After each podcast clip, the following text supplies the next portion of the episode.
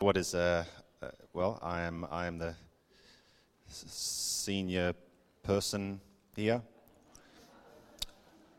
um, by, by rank, not by age. Come on, give me a break. Um, yeah, welcome. It's good. Um, yeah, if this is your first experience of, of, of Paradox, um, it'll all make sense to you eventually. uh, that's just what we do. Uh, being just the, the people of God, listening to the Spirit of God and obeying uh, what He's saying and what He's doing. And um, that's kind of what I wanted to talk to you about this morning is, uh, is the idea of lordship and obedience. Woohoo! Yeah. What happened to? I was hoping you'd come along and have that sermon on how can I be rich and prosperous. And um, yep. When I figure it out, I'll let you know. Um, no, we are all very blessed. Um, so we've been uh, in a season. It started uh, kind of, I guess, a couple of months ago, but a real. Uh, um, Rachel brought a word um, on uh, the fear of the Lord. Um, and part of that is, is understanding the lordship of Christ and, and respecting and honoring him as Lord. And not just kind of as our buddy and our friend, which he is our friend. He is a friend of ours, but uh, understanding all of and, and upholding all of the attributes of God is so incredibly important that we don't just view him as one aspect of who he is, because he is many things, but all at the same time. Uh, he is not um, kind of he's not schizophrenic in some way where he's got these multiple personalities. He is always God, uh, and he reveals, and it's important that we see him always as he is. Um, but we feel like we're in another season of preparation as a, as a church community, and, and we take those times really seriously when God's like, hey, I'm just, just some things we just need to tidy up that were maybe okay in the last season, um, but they're not going to be okay coming into the next season. Uh, and again, sometimes you don't always know, well, what is the next season, Lord? Um, because sometimes we determine whether or not we want to obey or be disciplined based upon the reward. Uh, I am reminded of the time, I think I've shared this before, I was driving in the car. I had Noah in the back seat, he was much younger, uh, but he was doing something, I think, yeah, he was doing something that he shouldn't have been doing. And, uh, and so I said to him, I said, Noah, if you don't stop doing that, I'm going to have to give you a consequence.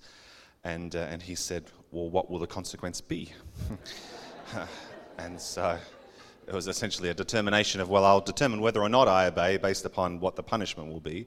And so I said to him, I said, well, how about instead of obeying your father uh, out of a fear of punishment, that you obey me because you love me and you honor me? And uh, so, yeah. oh. yeah, because I always come up with that sort of wisdom in those circumstances. Uh, you know, we want to. Um, be prepared for what God is doing and to take seriously uh, what He's calling us to. Uh, but I think as well, um, we want to be a people that can sustain what God is doing and not just receive it or participate as a spectator in what He's doing. Uh, and I think about this, you know, uh, historically, even revivals or great outpourings of God um, have been momentary. Uh, and I do wonder whether in some of that is that people it's like standing out in the rain and just being like, oh, it's raining and dancing in the rain and drinking in the rain and enjoying the rain. And yet, when the rain goes, you're left with nothing because you didn't actually capture any of the rain and hold any of the rain and sustain any of the rain. Um, it just kind of came and went. And so, and God does that. He sovereignly moves in a way.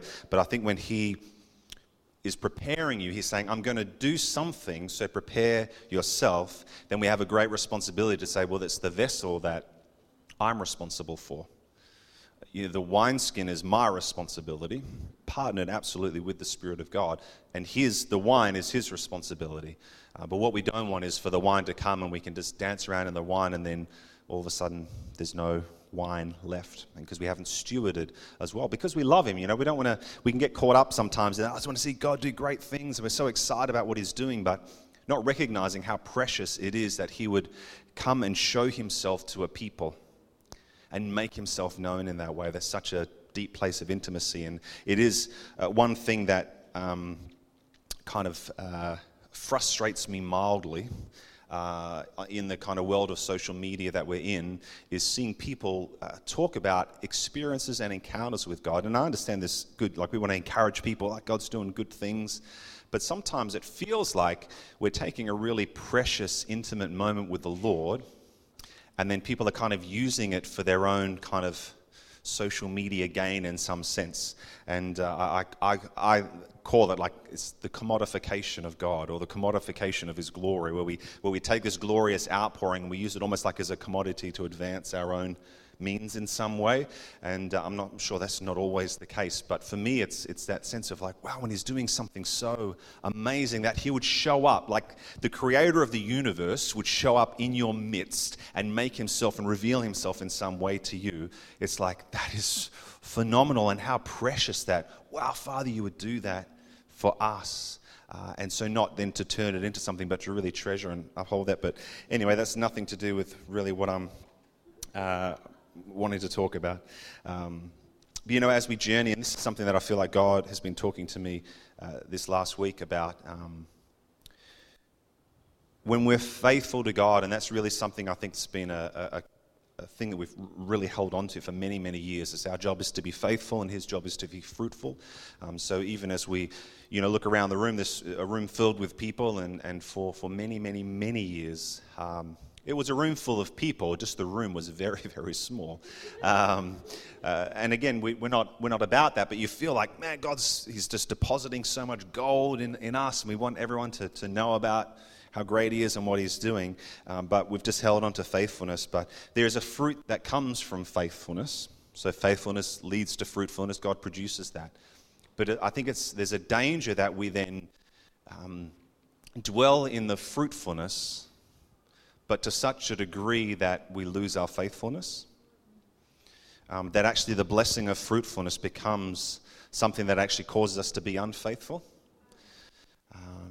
Uh, you know, I think about in, in any sort of relationship, you know, there's always the pursual dynamic, you know, with, with, a, with a husband and wife. Before you get to that place, there's that time of, of pursual and engagement, and there's lots of effort that goes into the pursual. Um, and then once that destination, once the fruit of that pursual is reached, it kind of can then, you know, the honeymoon is over. We just kind of settle into normality. Uh, and, I, and I just I think it's important that we recognize we can do that sometimes with God, that we go, oh, wow, we're, we're actually participating, like we saw this in the future, and, and, we're, and we're entering into some of that, and then we start to just enjoy it to a degree that we almost become passive in our hearing and our obeying to what the Lord is, is saying and calling us to. Uh, that we go, yeah, like we just we just let Holy Spirit do whatever He wants. And so what I do is then I passively say, Holy Spirit, do whatever you want, but then I don't hear and obey what He's actually wanting to do. So I say, I'm so free that, I, that I'm not constrained by having to perform and do all of these sorts of things, but I'm not free enough that when he speaks that I hear and I obey. And so that's what I wanted to talk to you about this morning. To understand that uh, lordship requires obedience. That we can say that Jesus is Lord, but if I'm not responding to that lordship by obeying what the Lord is saying, then I'm not truly under his lordship. I can acknowledge him and say, Well, you are this thing, but that requires a response from me. It requires a positioning in my life, it requires action and involvement and engagement. Because God is not passively Lord. And the reality is, He is Lord over all things. All authority has been given to Jesus. He, God is God, whether we like it or not, whether we believe in God or not, is kind of irrelevant, really. He either is or He isn't. Uh, and we obviously believe that He is Lord. Hopefully, you're here because you believe that. Um, if not, we'd, we'll, we'll, like to introduce you to him. Um, but his lordship is active and not passive. He doesn't just sit on the throne, he, he operates from that place of lordship. He's not off in the distance, far away. He leads his people from within, not from afar the Holy Spirit is given to you to lead you into all truth, into righteousness, into fullness, into the bringing about of His kingdom. God is always speaking and leading His children. He's always talking. He's always talking. We're not always listening, which means then we're not always hearing, which means we're not able to obey. So, hearing and obeying, and I think sometimes even we can get to this place that, like, well, I'm, I'm, starting to hear now, but we miss out on that, of the fact that we're actually supposed to then obey what He's got to say to us. Um, if you're maybe sitting here this morning and you're going, you know, I just don't hear from God, uh, I just want to let you know that's a really serious thing. That's a, like, that's a, that's a really serious issue because his sheep hear his voice. And this is not a condemnation, this is an encouragement. It's like, it's, it, that's big enough that you need to really set apart some time to, to learn how to hear his voice. Because you can't obey if you don't hear. So again, I know, and we're all different. We're all in different places on our journey. But I'm just saying, like, if that's something, like, oh, I just don't, I just don't really hear from God. Or I've heard it shared sometimes, almost like as a bit of a, oh, you know, I just, I'm just not prophetic like those people. It's, you're a child of God. You're a, you're a child, and He's a really good dad, and He loves to talk to His children, and He is speaking to you. But I think if we say, well, I don't hear from God, and then the next question would be, well, how much time do you spend listening? Oh, well, I guess no time.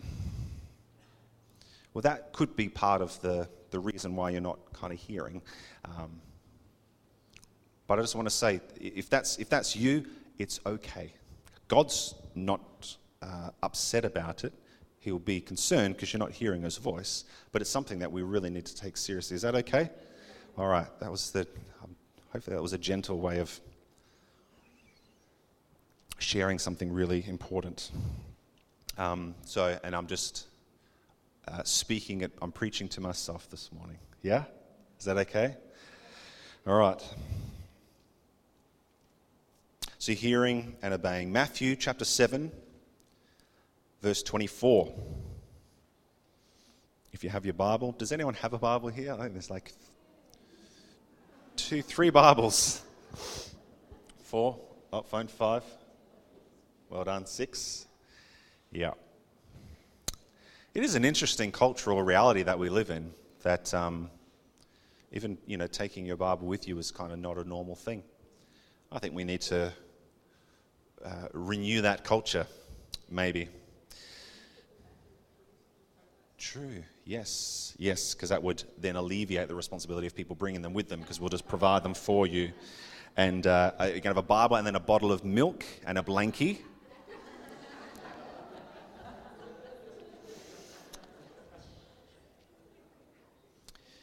In my Bible, it's entitled Build Your House on the Rock. Verse 24.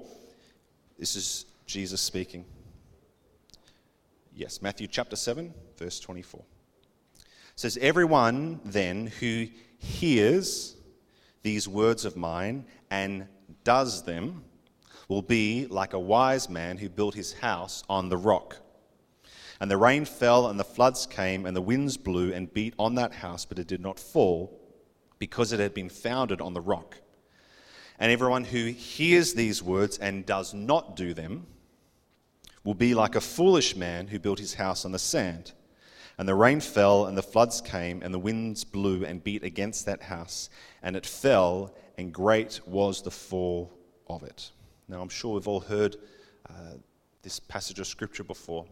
But again, Jesus is not saying all those who hear this will, will be wise, but all who hear and actually obey what I'm saying, they're the wise people. But all who hear and disobey, they're foolish people.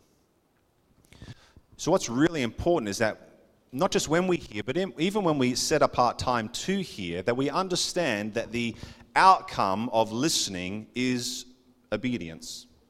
Not just hearing, like, oh, God spoke to me today. Oh, so amazing. It's like, so, but what are you going to do with that? Because that will prove the lordship of Christ in your life. And I think too often we can, we, like, we are so uh, incredibly blessed with the amount of access to teaching, your podcasts, YouTube videos, all of this stuff, you know, Sunday teachings, you can go to Bible college, you can do all of these things to get so much information about God. And yet, are we actually living out all of that reality of what we're hearing? Because according to Jesus in this passage, there's a danger that you can actually read your Bible You can sit down, you could sit down for half an hour and read your Bible and walk away more foolish than when you started. Because you're reading and you're seeing God, he's, he's maybe revealing a command from the scriptures that is for you to live out, or He's speaking to you in the midst of what you're reading. If you're not coming away from that time and actually walking into that reality and putting it into practice in your life, you're, you're actually more foolish we think that we are so like i mean we are blessed to have the, the scriptures like in our phone wherever we go we have access to it. But the goal is not just to read it and learn it. You can know it back to front like the pharisees did. They, they weren't short on their knowledge of the scriptures. I guarantee they knew far more of the old testament scriptures than you did than you probably ever will and yet their problem is that they, don't act, they didn't actually do what they were called to be doing. They didn't see Christ in the midst of that. Is that okay? I'm not trying to suck the air out of the room, but uh... it says in verse 28, and it says, And when Jesus finished saying these things, the crowds were astonished at his teaching for he was teaching them as one who had authority and not as their scribes. So you understand as well that the authority of Christ, the lordship of Christ, is that when he speaks, there's an expectation on the speaking that you respond to the speaking. It's like contained within the word of God is expectation that we obey. And I'm not talking about unhealthy expectation. I'm talking about from God's perspective. It's like if I talk to you, I'm expecting you're going to take that and go and do what I said. Otherwise, what's the point in me talking to you? I remember uh, it was Bill Johnson in a sermon, and he, he talked about, you know, if you're not hearing from God, go back to the last thing that he said, obey that, and then maybe he'll give you another thing. He'll start talking to you about the next thing. Well, I'm not going to keep going on and on about this same thing. I've told you Here's what I have for you to obey. If you actually go and do that, cool. Then we'll have the next thing. Now, again, we don't want to just view God as this kind of taskmaster of you just come to him, what's my job? Here you go. Go and do that thing. Like he, he talks in ways that aren't just commands that require obedience as well. He can speak his love to you and his goodness and your identity and all of those sorts of things. But again, even in that, even in God declaring who you are, you can have an encounter with the Father and he speaks who you are. There is still a response in that to believe Belief is an act of obedience. Holding on to that by faith, a promise, that's obedience. And this little passage of scripture, so Matthew 7, comes at the end of the Sermon on the Mount. So, as it says in verse 28, when he had finished saying these things, well, what are these things? Well, this is a long, it's a couple of chapters of the book of Matthew, starting at the Beatitudes, so blessed the poor in spirit, all of that section. And he goes on, he's saying, Now, if you obey these things, you'll be a wise builder. Now, he's talking this one little passage of scripture, but there is so much contained in it. Here are some of the topics that Jesus covered on the Sermon on the Mount. Obviously, the Beatitudes, so all the blessed are the dot, dot, dots. Uh, about being salt and light. It's not losing your saltiness and not, uh, being, not covering up the light of God in your life. How Christ came to fulfill the law. He talks about anger, lust, divorce, oaths, retaliation, loving your enemies, giving to the needy, uh, how to pray in the Lord's Prayer, fasting, laying up treasures in heaven, about not being anxious, about not judging others, about the principle of asking and it will be given to you, the golden rules to treat others as you would want to be treated, uh, the tree and its fruits of bearing good fruit by being a healthy tree. Uh, and then he talks about at the end that, you know, the whole obedience and knowing God in that kind of way. So he's not just saying, oh, if you, follow, he's like actually saying these things in particular. I'm not sure if you've ever read that passage of scripture and gone, that's actually for me to do, to live in that way. They're not just kind of there as nice principles. And I have heard of the Sermon on the Mount being spoken of in a way. Uh, okay, I'll backtrack. So, the law in the Old Testament, uh, Paul talks about in Galatians, the law was a guardian for the people, almost to keep them in bondage so that they would recognize their need for a Savior. That's, the, that's one of the reasons why God gave the law. It's like this, the law is not enough for you. You need a Savior, but the Savior is going to come. There's a promise of the Savior coming. And in the meantime, because I love you, I'm going to set some constraints on your life. They're going to actually keep you in a place where you feel like I can't achieve it.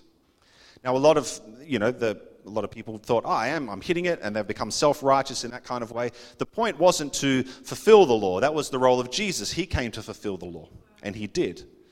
They lived under the law, and then he came to set them free from having to live under it by fulfilling it. But to understand that that was that guardian for them to live in that place.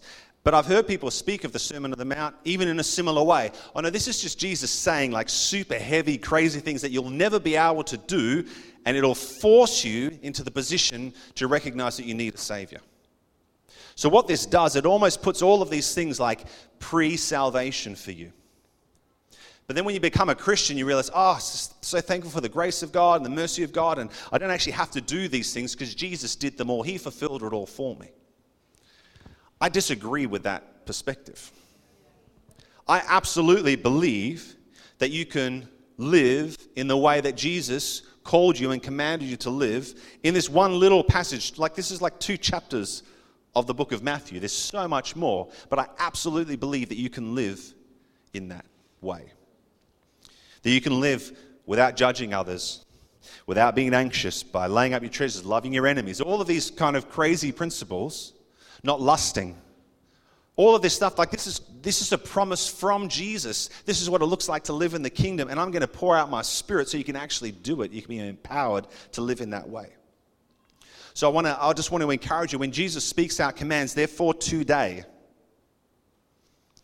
The, the principles of the kingdom, the laws of the kingdom, are for today. They still exist today. And this is what Jesus is saying. If you judge others, this is what we learn in Elijah House. We shouldn't learn it from Elijah House because it's in the Bible, but if you didn't learn it from your Bible, you may have learnt it from one of the units in Elijah House. That if you judge people, that judgment will come back to you in greater measure. It's clearly explained by Jesus several times. But we understand that law is still in play today.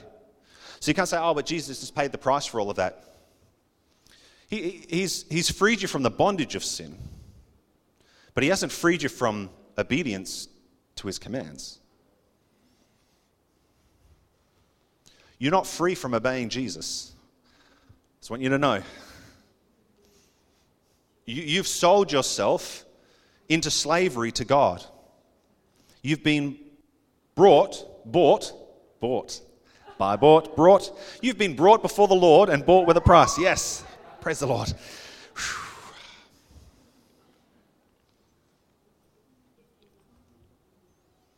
Yeah. We're just saying, if you love me, you'll obey my commands. It's, it's, it's all contained. This like this, well, that's normal. It was very normal for Jesus to obey the Lord. It's what he did. Lordship is proven in obedience. So say, well, this is, I, don't, you know, well, I, I think he's my Lord. Do you obey him? Yes, then he's your Lord. Do you live in disobedience? Yes, then he's not your Lord. He is the Lord, he's just not your Lord. And as I said the other week, you don't you can't be free from the lordship of Jesus. You're just free from the blessing of the lordship of Jesus. If you go into rebellion, He's still Lord. Now, you'll suffer the consequence of disobedience, which is hopefully the discipline of God, because He loves you enough to, to pursue you right to the edge of the cliff. Hopefully, you'll, you'll receive that. But there is consequences to disobedience, but He's still Lord. But what we do is we miss out on then the blessing that comes from the Lordship of Jesus, the blessing that comes from obedience to God. It's again as at the end of that little passage in Matthew 7, verse 21. It says, Not everyone who says to me, Lord, Lord, will enter the kingdom of heaven, but the one who does the will of my Father who is in heaven. Yeah, I don't know, I don't know. So this obedience thing, and really, like his lordship, do you have to obey? Not everyone who says to me, Lord, Lord. Okay, so Jesus is addressing himself as Lord. only the one who does the will of my Father. On that day, many will say to me, Lord, Lord, did we not prophesy in your name, cast out demons in your name, do many mighty works in your name? And then I will declare to them, I never knew you. Depart from me, you workers of lawlessness. So we understand that obedience is proves his lordship, but obedience is the fruit of intimacy. Because I, I can't obey if I don't hear, and I can't hear if I'm not listening. And listening is that's part of intimacy. That's that part of the intimate connection with God is, is setting apart the time just to listen to Him. And again, sometimes our prayer lives can be so filled with telling God what we need Him to do. And He's interested in your desires, but he's, I think He's far more interested in His own.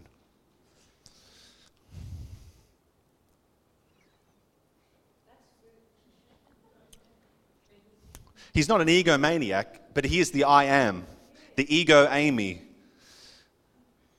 He, he's actually the only one who is worthy enough to value himself more than anybody else.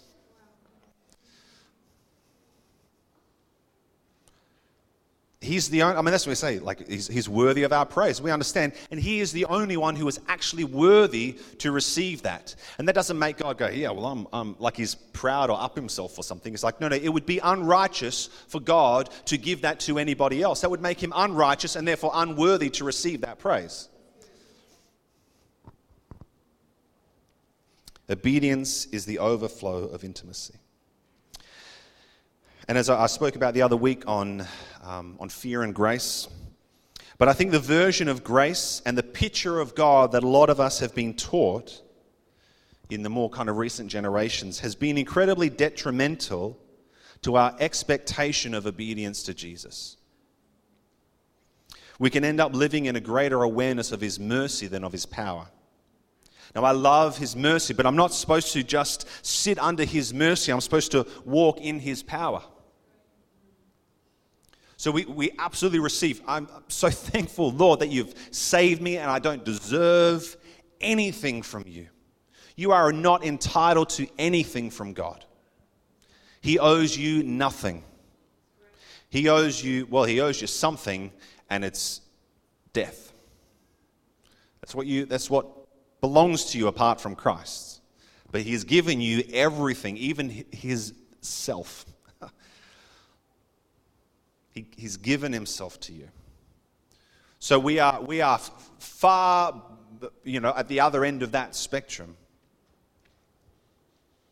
But we get this idea that, like, oh, just, I just get to live under grace and it's just all so good and, oh, God's just so kind and, and gentle. He's just my buddy, he's my homeboy, he's all of these things. He's, but, uh, well, he's not your homeboy. Um, you know, the other thing is that the Lord does not work in mysterious ways. I just want to tell you that's not in the Bible. Anyway, don't tell me the Lord. Uh, uh, don't tell me the Lord works in mysterious ways, and don't tell me where two or three are gathered. Oh, Jesus must be here now. Because the last time I checked, he lives in me, and that verse has everything to do with conflict resolution, not to do with the presence of God being around. Because then it means he's not around when it's just me, and that's, that's a bit sad because I feel like he is. Um, anyway,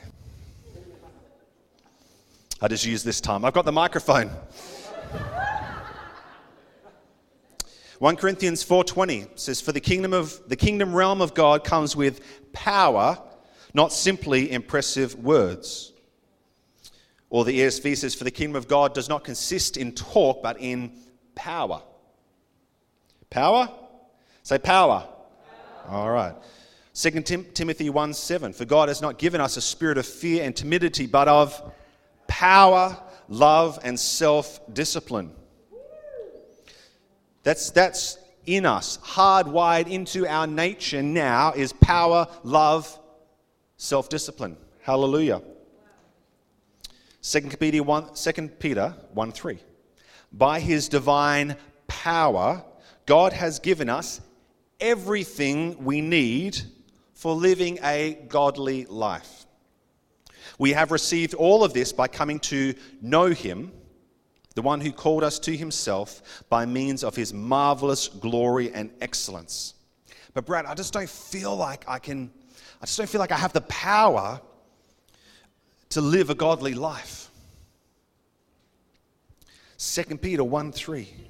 By his divine power, it's God's power, God has given us everything we need for living a godly life. There is no lack on God's end.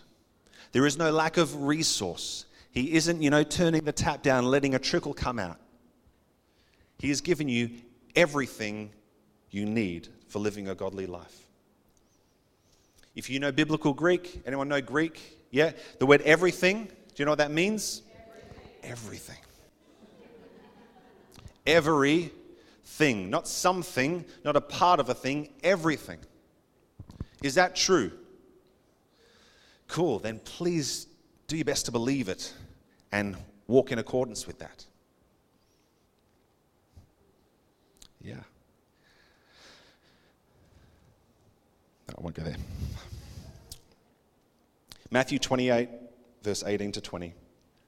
This is the Great Commission. It says, Then Jesus came to them and said, All authority in heaven and on earth has been given to me. All authority as the Lord.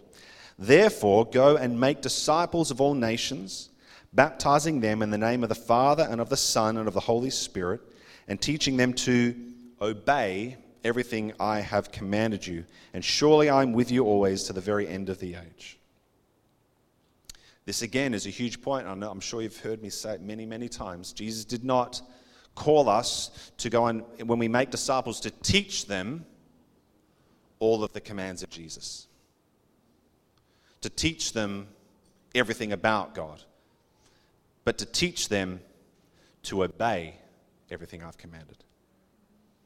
And I do think sometimes, even in just in our kind of Western intellectual world, we just love knowledge and all this sort of stuff. We love learning, and it's really good to learn, but if you're learning and not obeying, if you're educated beyond your obedience, that's, that's a definition of foolishness. If, if you know the answer to something and you don't live in accordance with that, that's like it, it kind of makes sense. That's a bit dumb. Yeah. It's like I know if I take this fork and stab it into my eye, it's really going to hurt and probably blind me. like, then you go and do it. It's like, what kind of a foolish person would do that? But that's, that's what we do when we hear God. It's like, I know, I know, I believe it, I get it, I understand. You know, sometimes you, you, are talking to people and it's like, oh, well, the Bible says, ah, well, I know that, I know that. But it's like, then do it. Like, figure, and figure out why you can't do it. Because it's okay to say, I want to and I can't, but then there's a problem there, and you can sort out that problem so that you can, so that your will can be activated to do. But to know and to not obey, I, like uh, I have told people, it's like, close your Bible, go and do what you already know that He's told you to do, and then come back again. So, first and greatest commandment love the Lord your God with all your heart, soul, mind, and strength. Have you done that? No. Well, start there. There's a reason why Jesus said it's the greatest commandment. Get that, nail that sucker, and I guarantee the next time you come, it'll be a breeze to go and obey. Because you are so in love with God, with every part of your being, like Jesus was, that you're like, yeah, Lord, I'll, whatever, I'm there, I'm done. Already done. You don't even have to tell me, Lord, I'm already there.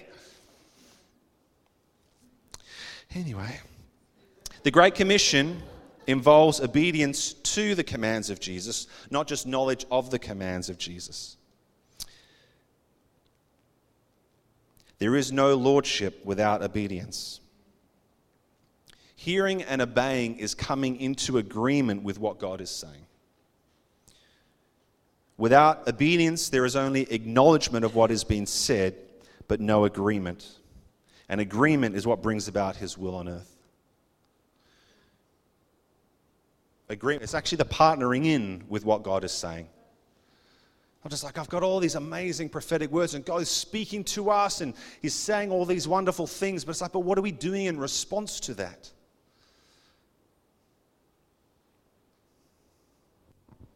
It's not, a it's not a revelation to God when He prophesies over you, it's not for His benefit. It's for yours that you would hear and you would then obey. Every prophetic word that God has ever spoken, given through somebody else, there's, there's obedience in that word. And it might be obedience to faithfulness, it might be obedience to prayer or to just holding on to the promise even when the seasons aren't looking like that. Which again, I encourage people that, like, if God gives you a prophetic word that's like a future word, not speaking into what's happening now, but a future word, it's to hold on to because the season coming might not look like the fulfillment of that word. Like, that's the promise that we hold on to. Because, like, well, God said this, this is going to happen. And who was that? Hey? Oh, nice. Um, God gives a, a, prophetic word. It's like this is the destination. But the reason that He speaks it is that so we can hold on to it until we get to that place. Otherwise, we might go here, there, and everywhere. It's like, no, no, he's, he's promised this thing, so I'm going to hold on to that thing, even when my circumstance looks maybe even like the opposite of that thing. Agreement is incredibly powerful. Nicole shared last week, you know, covenant. That's what it is. That's agreement. That's, con- that's connection and actually walking it out. That's, that's living as though it's true. That's what faith is. It's, faith is the assurance of the unseen. Faith is not, I hope it will happen. Faith is like, I know it's already happened. Like it's going to happen. If you've ever had that experience of like getting a gift of faith about something, it's like, I'm, I'm weirdly at peace about this thing because I just know it's going to happen. That's what faith looks like. There's no like, mm, oh, that'd be really nice. Hope, hope so. It's like, no, no it's, it's happening. Because I'm, I'm assured, even though I don't see the manifestation of it, I know it's going to happen. When Jesus speaks, he doesn't offer us suggestions. He gives us commands and he expects us to obey them. Now, again, the, the commands of God are always invitation, not condemnation. You, you have a choice as to, he's, God's not going to punish you for not doing what He said. He, he might not protect you from the consequence. That doesn't make Him bad, that makes Him good because He's righteous. Yeah? And, and we can make a choice to say, Thank you for the information, Lord. I know you're saying go that way, I'm just going to go this way for a bit. Like there's, there's not often negotiation. He doesn't invite you to the negotiation table. He says, This is my way, this is my desire, this is what is best. And I recommend, I highly recommend you do it. But then he gives you freedom, he gives you a will, a decision making center in yourself to choose am I going to do that? He gives us commands, and he, there's an expectation that we would obey them.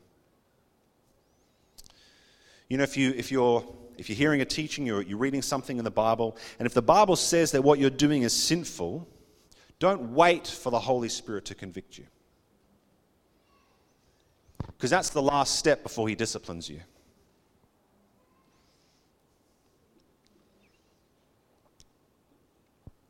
If, you, if God speaks to you, or you read something in the scriptures, or you listen to a teaching, and you go like, wow, that's clearly what I'm doing is sinful, don't wait for the Holy Spirit to convict you of that sin.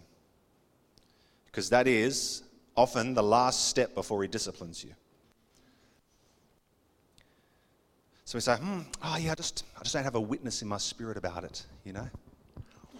I know I'm, I'm you know, sleeping with my girlfriend, but I just don't have a, just have a witness in my spirit. Like, I just don't have, you know, just feel the Holy Spirit spoken to me about that. Okay, but, it's, it's sin. Oh, yeah, I just don't feel like it's like, okay, you're welcome to keep going on that path and waiting for Him to convict you. But if you miss the conviction because your conscience is seared, then the next step is going to discipline you. Because He loves you and He doesn't want you to run off the cliff. But if you see it and it's like, wow, yep, that's um, cool invite Holy Spirit to reveal it, to challenge, to expose, to convict. Like, ask Him to do that. David in the Psalm, search me, O God, and know my heart. Reveal any wickedness within me. He's not saying, Lord, here's all the wicked things in me. Can you help me deal with it? He's saying, search my heart and reveal to me any ways of wickedness because I'm not seeing them. But you see them. So I'm saying, please, Lord, come and reveal it to me before it's too late. God will hand you over to your sin. I don't like saying these things because I don't like hearing them.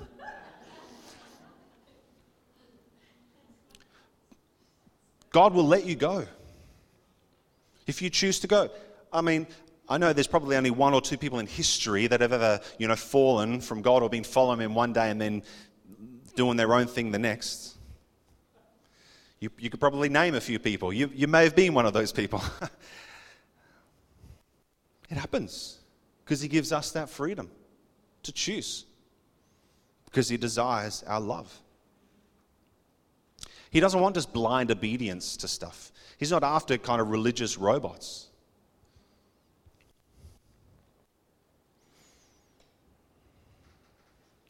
If you feel like, well, I don't have a conviction about that yet, so?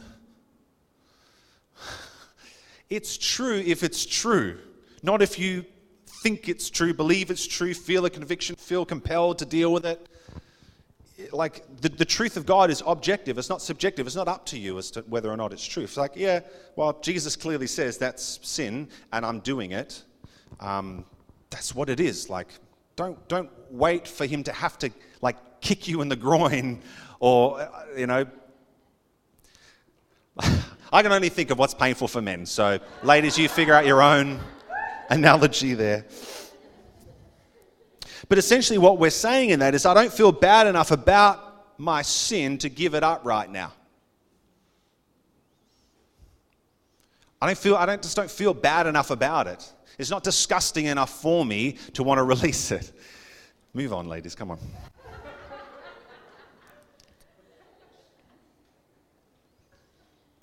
Sometimes we don't feel the weight of our sin because we have a seared conscience or our heart is shut down. If you don't feel bad about your sin, plead with God that He would awaken you to the impact before it's too late. We should be asking Him, Lord, if there's, that's that prayer of David, like anything within me, show me, Lord. Because you could, you could run your life straight into a wall with the Holy Spirit dwelling inside of you.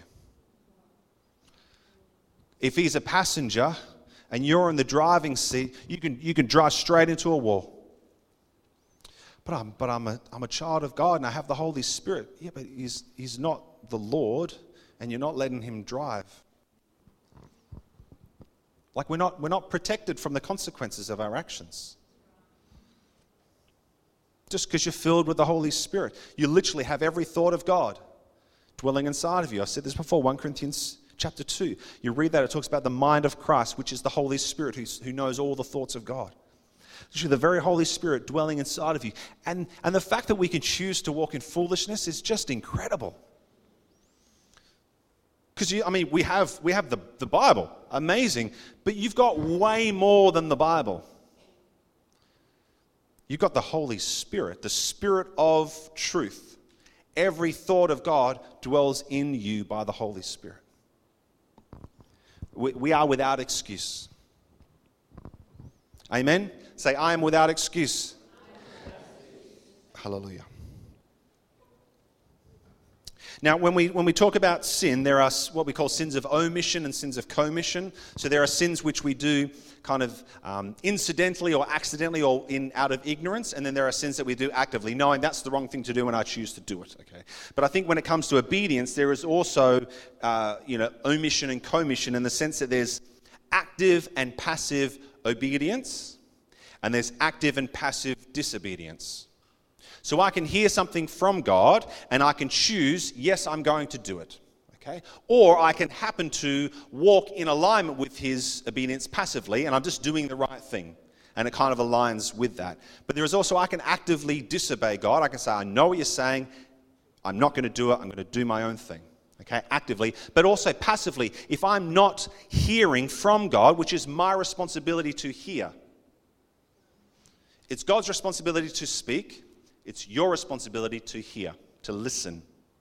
Okay? He doesn't mumble like I do to my wife. He, he speaks very clearly, he's very articulate. He can speak in a language, he will speak in a language that you understand.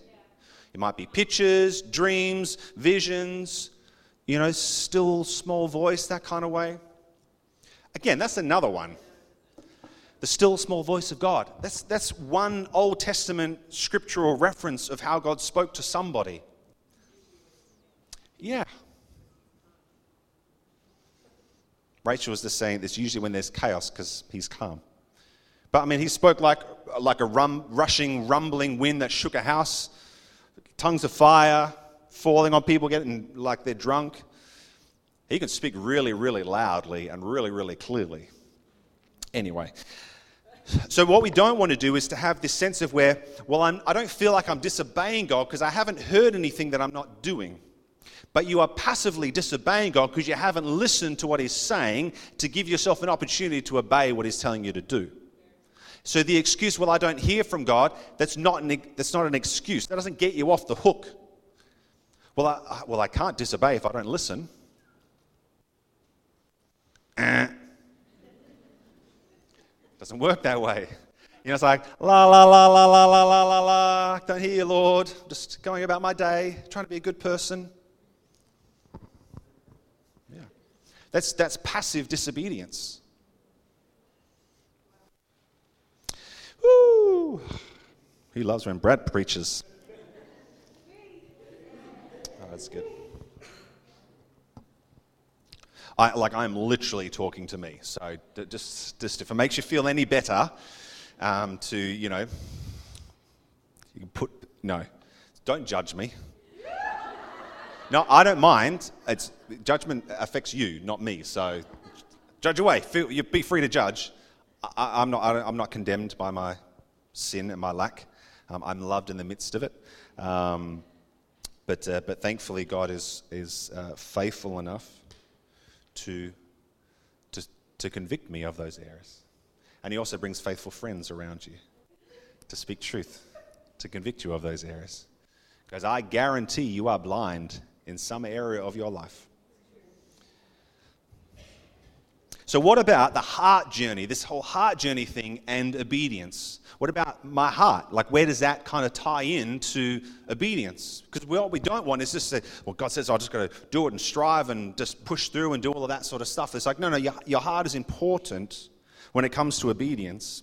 So, obedience and our belief systems, so our heart perspective, can conflict with one another. And we don't want to simply obey out of striving or religious obligation but we also don't want to simply just follow our own heart desire or, or sense of need. Where there is a conflict in our heart to the commands of Jesus, our heart must yield. God doesn't yield to our heart's perspective. Okay, well, I'm, I'm, I'm, commanding you to do this. Oh, but Lord, I just don't feel it in my heart. Oh, okay, never mind. It was just a suggestion anyway. Like, I'll, I'll, I'll just, I'll, I'm really sorry for bothering you. I didn't realize you're in such a place of need. I'll just, uh, okay if I sit back on the throne here? I'll just, I'll just be over here. I'll, let me know when, when you're good, and then, then I can, we can get back in this uh, like Lord and you kind of relationship, you know? So just, you let me know. Don't call me, I'll call you. Uh, no, it's like, oh, I acknowledge. So yield Yield your heart. Deal with whatever it is that's blocking your ability to do that. If I'm listening and I'm hearing and it creates a conflict because God says it's time to do this, this is what I have for you, and I say, I don't want to do that, I don't feel like I can do that, I don't desire to do that, then our response is acknowledge those things, acknowledge the reality of your heart, and then give them to God and say, Change my heart. I don't believe that you will do that, then help me with my unbelief. So what the disciples said, Lord, we believe, help our unbelief. We, we get these things, but there's a whole lot of things that we just do not believe. There is unbelief in our heart. Help us with the unbelief, and God will help you with your unbelief whatever, if you are blocked and trapped in some way, and if you have, again, if there are areas where there are judgments, inner vows, if you're actually captive by God because of your sinful responses to life, then you take them before somebody and you have a facilitated encounter with Jesus. Yeah? A prayer ministry session, you sit down and say, I feel like God's telling me to do this thing, but I'm, just, I'm so scared, and I'm scared to a point that I can't do it. Or I don't believe this about him, or I'm just not sure that he's good, or he's going to come through, whatever it might be, and you bring that before other people. You say, Can you help to deal with what is that thing that's stopping me from obeying God? Because it means I'm not free. And I want to obey him because I love him. And I know that his way is the best way. That life is contained in that obedience to him. The commands of, of God will expose our heart but our heart must always come into alignment with His commands. That's our job. So, okay, well, I, have recognized, the Lord, um, you're saying this. I, I've, I've got to take responsibility for my heart. God is quite diligent with His own heart, yeah? But He expects you to be diligent with yours. A healed heart positions me to hear clearly and respond freely to what is to what God is desiring for me and from me. I'll say that again. A healed heart positions me to hear clearly and respond freely to what God is desiring for me and from me. So that's why, again, we're, we're, diligent with dealing with our heart, dealing with anything that would block us from being able to obey. Uh, uh, you know, I find sometimes people will use their personality as an excuse to not respond to God in a particular way.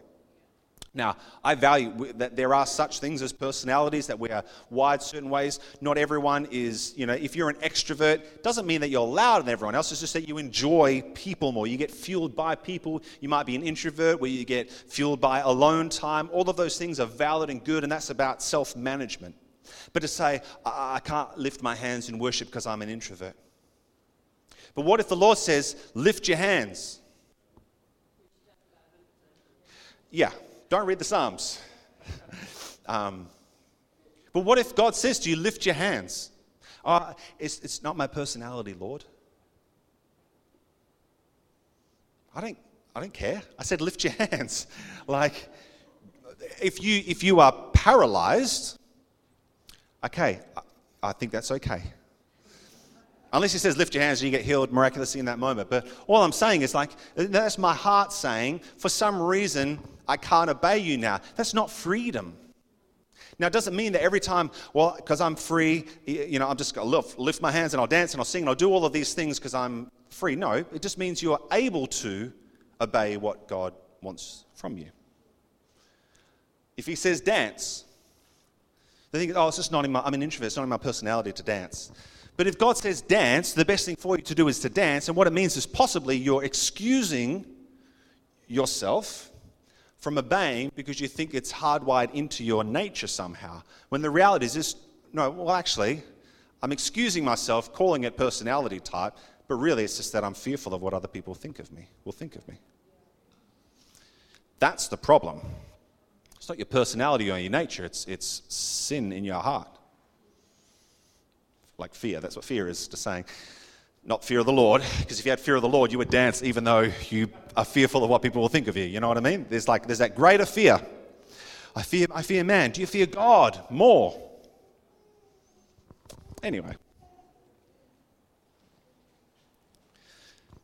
So we have this thing of, of, acknowledging. It's important that we acknowledge our heart in the midst of it because obedience will expose our heart in a healthy way. I'll hear and I'll go, okay, I know I can't do that. Well, that's really scary, Lord, what you're calling me to. Now we get to do the heart journey thing. And you get to expose and reveal and heal and restore. And I get to repent and all of that sort of stuff. So now, oh, cool. Now I can freely give, I can freely go. So, obedience without heart engagement isn't love. And a disciple is one who obeys out of love. We must obey from love, not for love. Which oftentimes we do. Then we can perform before God. I did all of this, I did all this. This is what he's saying in that at the end of Matthew 7. But Lord, Lord, we cast out demons in your name. We did all these things. Yeah, but I never knew you. You don't love me.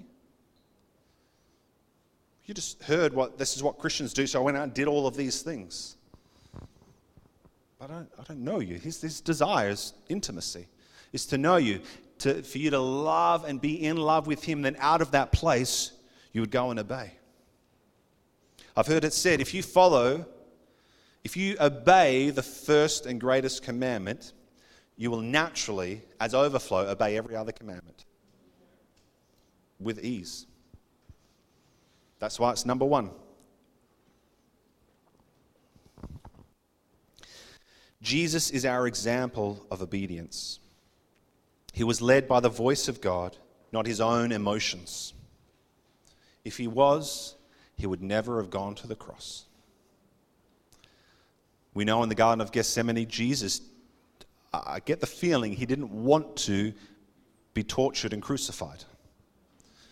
The fact that he was asking the Father if there is another way. Is there a way that we can do this whole salvation of every, you know, of all peoples um, thing without me having to go through that? Just checking, Lord, if there's a plan B here, some other way to get around this. But not my will be done, your will be done. That's the heart of a lover. He didn't. He, so do you understand? Like that's our that's our example of obedience. Is when it says, "Hey, Jesus was acknowledging his heart. He was acknowledging, I don't, I don't want to do this. I don't want to go through this but I'm not living for my will. I'm living for your, I'm yielded to this. I'm yielded to you.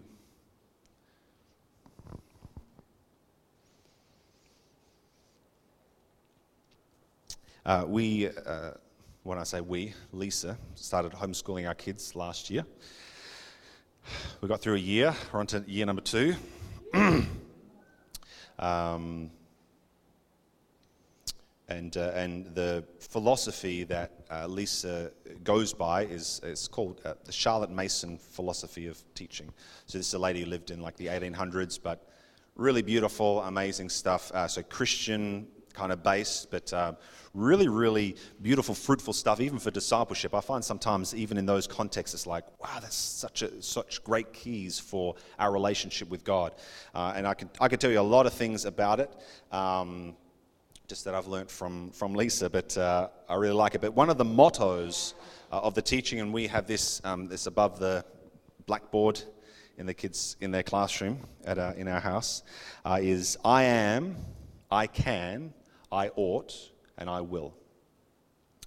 And I just really love that for when it comes to obedience to God. So, four statements I am, I can, I ought, and I will. And I like it because it starts with I am. It starts with identity. It starts with the acknowledgement of self. It doesn't start with I must or I should, and therefore I will, and hopefully my heart will follow along. It says, no, this is actually who I am. So if we take righteousness, living in righteousness, walking in righteousness, well, it would say with I am, so I am righteous in Christ. Because of the finished work of Jesus, I have been made righteous in God. I am righteous. I can. Well, I can behave righteously in my life. I ought. I ought to be righteous in my behavior because Jesus was. And I will, so I will choose to walk, therefore, in righteousness. So, but I am, I can, I ought, I will could be called identity, ability, duty, and activity. I am righteous in Christ. That's my identity. As a new creation, that's who I am. So it actually makes most sense for me to walk in righteousness. It makes most sense for you to walk in righteousness. It can feel sometimes like it's the opposite of who you are, but it's actually the most accurate uh, reality of who you are is righteousness. So my identity is righteous. I can behave righteously. I have the ability. It says in the scripture that we read out before everything has been given to me in order that I can live a godly life. So there is no lack in God's power, in God's ability, in God's intent for me to live righteously. And I ought to live righteously. It's my duty to do that because that's who Jesus was. It's the most right thing objectively, even if I don't feel it, that's the right thing for me to do and I will. So my activity will come into alignment with my identity. But there's a choice in that. So I say, well, I know I'm righteous, but, you know, so then I have to walk in alignment with that. Otherwise, I'm foolish. It's very silent here.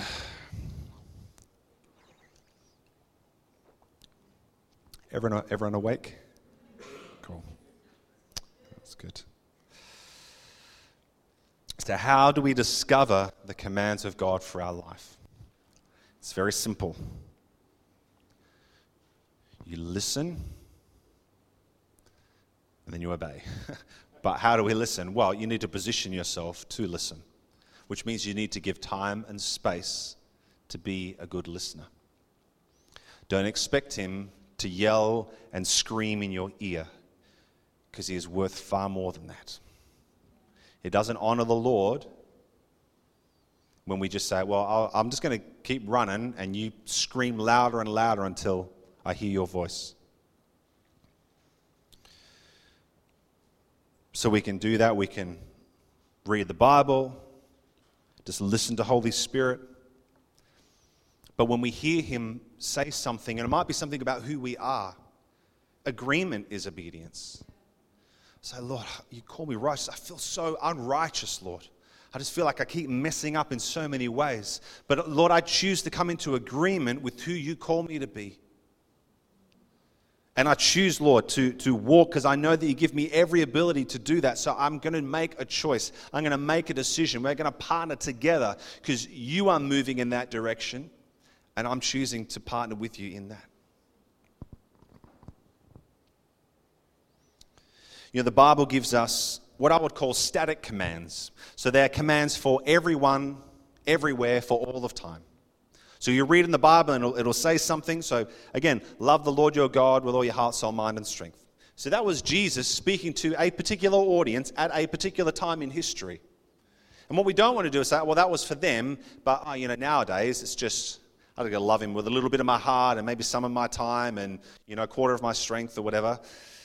It's like, no, no, that's that one is for all people. Go and make disciples of all nations. Okay, that's me and you, because you are a disciple. When you become a disciple, then you follow the things that Jesus commanded his disciples to do. Yeah.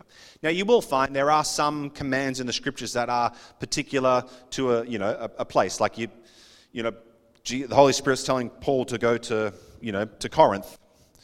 Doesn't mean he's saying for you to get up, pack your bags, and head over to Corinth, unless he is telling you to pack your bags and head over to Corinth.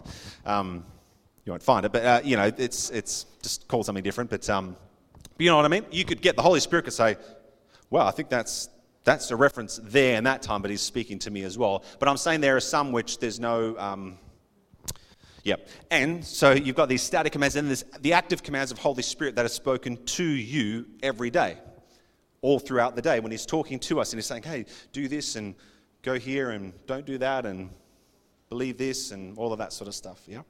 So here are just some of the commands of Jesus in the Bible. So we've got repent, Matthew 4 17, repent for the kingdom of heaven at hand is at hand. Uh, Matthew 4 19 about following Jesus, letting your light shine, being reconciled to one another and to God, uh, not lusting, not making oaths, not resisting evil with evil, repaying evil with evil, um, loving and praying for your enemies, being perfect in love, seeking God's kingdom first, not judging, not giving what is holy to dogs. You know, the whole uh, pearl before swine. Uh, treating people as you want to be treated, entering heaven through the narrow gate, beware of false prophets, follow Jesus, ask God to send out workers, don't fear those who can kill the body, come to Jesus for rest, confront brothers in private first, Matthew 18, forgive 70 times 7, 7 times 70, works out the same, uh, render to Caesar what is Caesar's. Pay your taxes. Jesus tells you to pay your taxes. Damn. Loving God, loving your neighbor, sharing communion, guarding against sin, making disciples, preaching the gospel, being on guard against greed, inviting the poor, loving one another, etc., etc., etc. So these are things like if you're even thinking, I just don't know, you might be going, I don't even really feel like I obey ever. Find something and practice obedience through that. Read something, just go look at that from Matthew 5 to Matthew to the end of Matthew 7 and just pick one of those things and I'm just going to do this for a week. I'm going to put into practice what I've learnt. Disciple making movements that radically multiply across the nations are ones that start with the simplicity of hearing and obeying. There are movements in, in persecuted countries. You will never, there's no big, showy kind of thing. They can't gather together because they'll get killed. Um, but they, they just, like two or three people get together and they read the Bible and they do what it says and they come back again and they read the Bible and they do what it says and they go and make disciples. And these movements just exponentially increase. Thousands, hundreds of thousands, millions of people getting impacted. I've heard stories of people meeting with leaders in China and, and, uh, and they're, you know, leaders of churches and, you know, getting together in a, like a hotel room somewhere and talking about what's happening in their movement. It's, oh, okay, so, um, oh, you're, you're a pastor, of, you know, of a church. How, oh, I've got a few churches. Oh, how many churches do you oversee? 2,000. What about you, 7,000 people? I know there's a church planting network um, in the Middle East somewhere, or maybe in India, but you can't get into that network until you've planted 2,000 churches. That's like entry level to actually prove that you're serious about planting churches. And again, they're not our version. They're not our version of church. There's no band and musos and all that sort of stuff. They're way better. You know why? Because they're people who love Jesus and do what he says. And that's one thing that has, I think, is getting robbed from the modern church.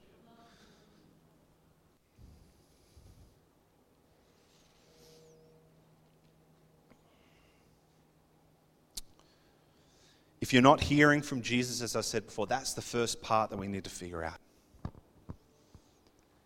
And you might be hearing, not hearing because there's a, a blockage of some sort. Um, you might not be hearing because you're just simply not listening. You're not setting apart the time to listen to Him.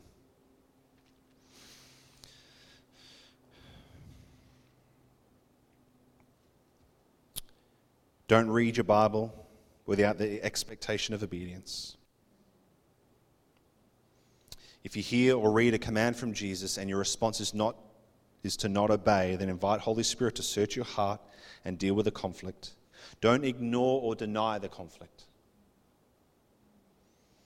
As I said before, freedom exists in obedience to God, and the Father delights in your obedience to Him out of a, out of a heart that desires to do that because you love Him.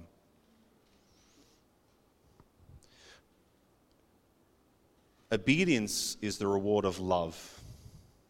Love is never the reward of obedience. God's not going to love you more if you do more stuff for him. Like he has, he has an infinite, unmeasurable amount of love for you. So anything that you do, like, I mean, he delights, but that doesn't mean he loves you anymore. He delights, but he delights because you are delighting in him. Again, it's not like he delights, it's you can delight because it stirs up delight in you, but sometimes it's like with your kids. It's like uh, you delight in them having fun because they're delighted. So when the Lord delights in you following his commands, it's because he's delighting in the fruit and the blessing that's coming to your life. What you're receiving in that, what you're seeing in that.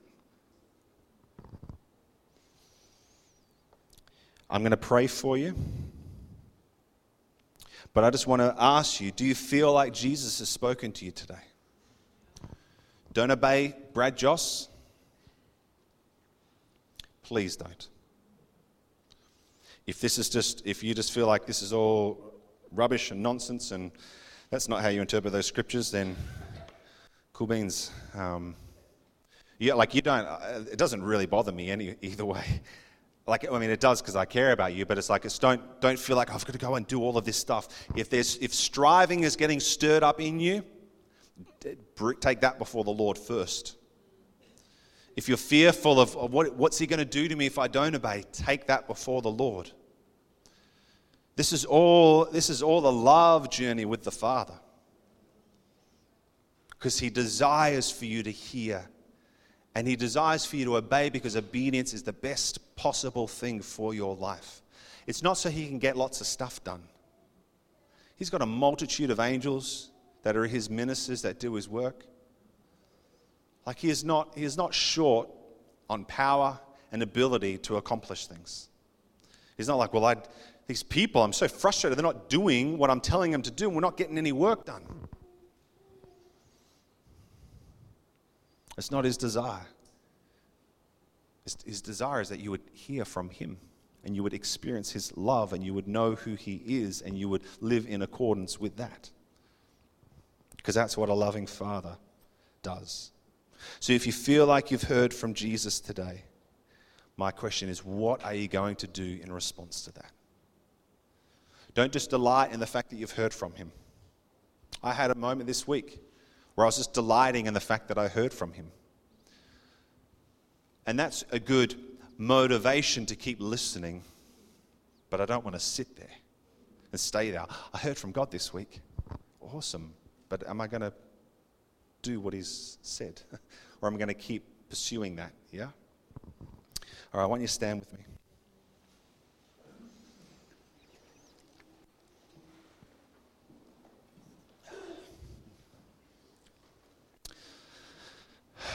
Father God, we thank you for your abundant love, that you love us so deeply, Lord. And Lord, we know that the, the Bible says that you discipline those that you love, that you convict us of sin. But Father, they are safeguards for when we are walking off. But Lord, we don't want to we don't want to be a people that keep banging into the guardrails, Lord. We want to be a people that hear and know and see what it is to run in the middle of the road. We're so thankful, Lord, that you would put in those safety measures, Father, so that we don't go, you know, flying off the cliff. But that's no way to live bouncing from guardrail to guardrail.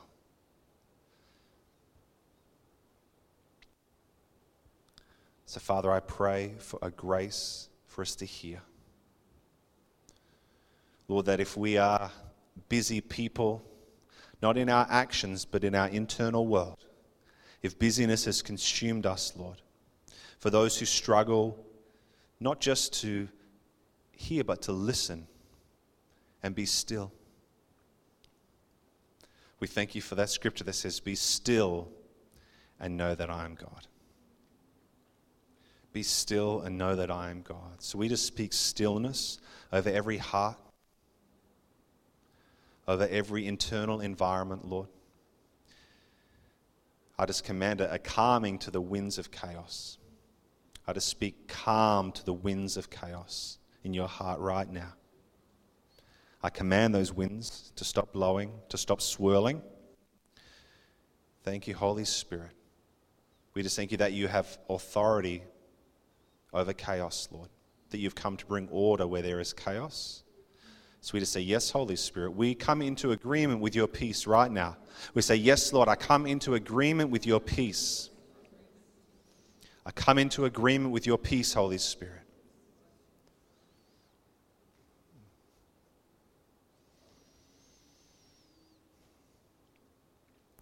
We say, Give us ears to hear. Just pray, Give me eyes to see, Jesus. Give me ears to hear, Jesus. And give me a desire to obey, Jesus. Father, for any blockage, we just pray you would reveal, Lord. Any blockage, God, any belief system that would uh, dull our ears to hearing or blind our eyes to seeing. We just pray, Holy Spirit, that you would search our hearts and reveal any areas of blockage in us, Lord. And anything that right now we can take hold of and repent of, we just pray, Holy Spirit, show us, Lord. And we're th- so thankful that you're so merciful and kind that you would show us, Lord. You're so merciful and kind. But Lord, we don't just want to live under that mercy and kindness, Father. We want to take the fruit that comes from that as you speak to us and say, Yes, Lord, I'm going to obey. Because that's the best thing for me. Every area of unbelief, we pray you expose, Holy Spirit. We want to follow you, God.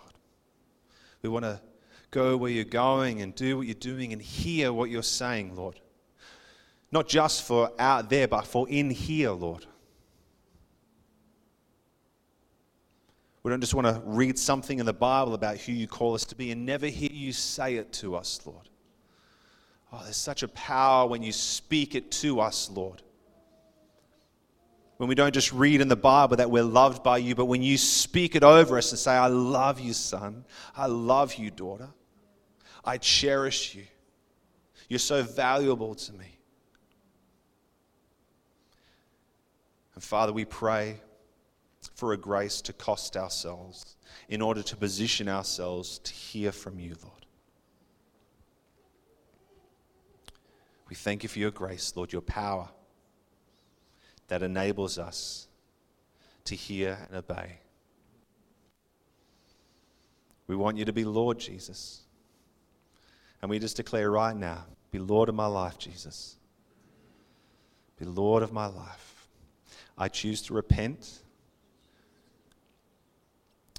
for every error of my heart that is not under your lordship for every area of my thought life that is not under your lordship, for everything that I put my hands to that is not under your lordship. Thank you, Jesus. We love you, God.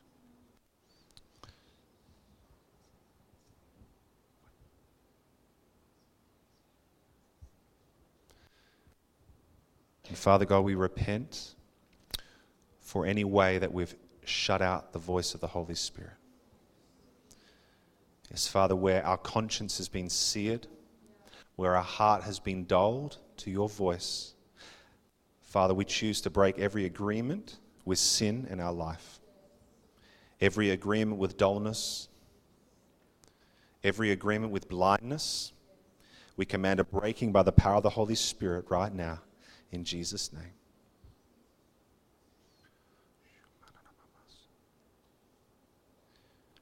As your word says, let him who has ears to hear, hear. Let him who has eyes to see, see. And we say, Yes, Lord. Give us ears to hear and eyes to see, Lord. Where we have been blind, renew our sight. Where we've been deaf, renew our hearing. Thank you, Jesus. Amen.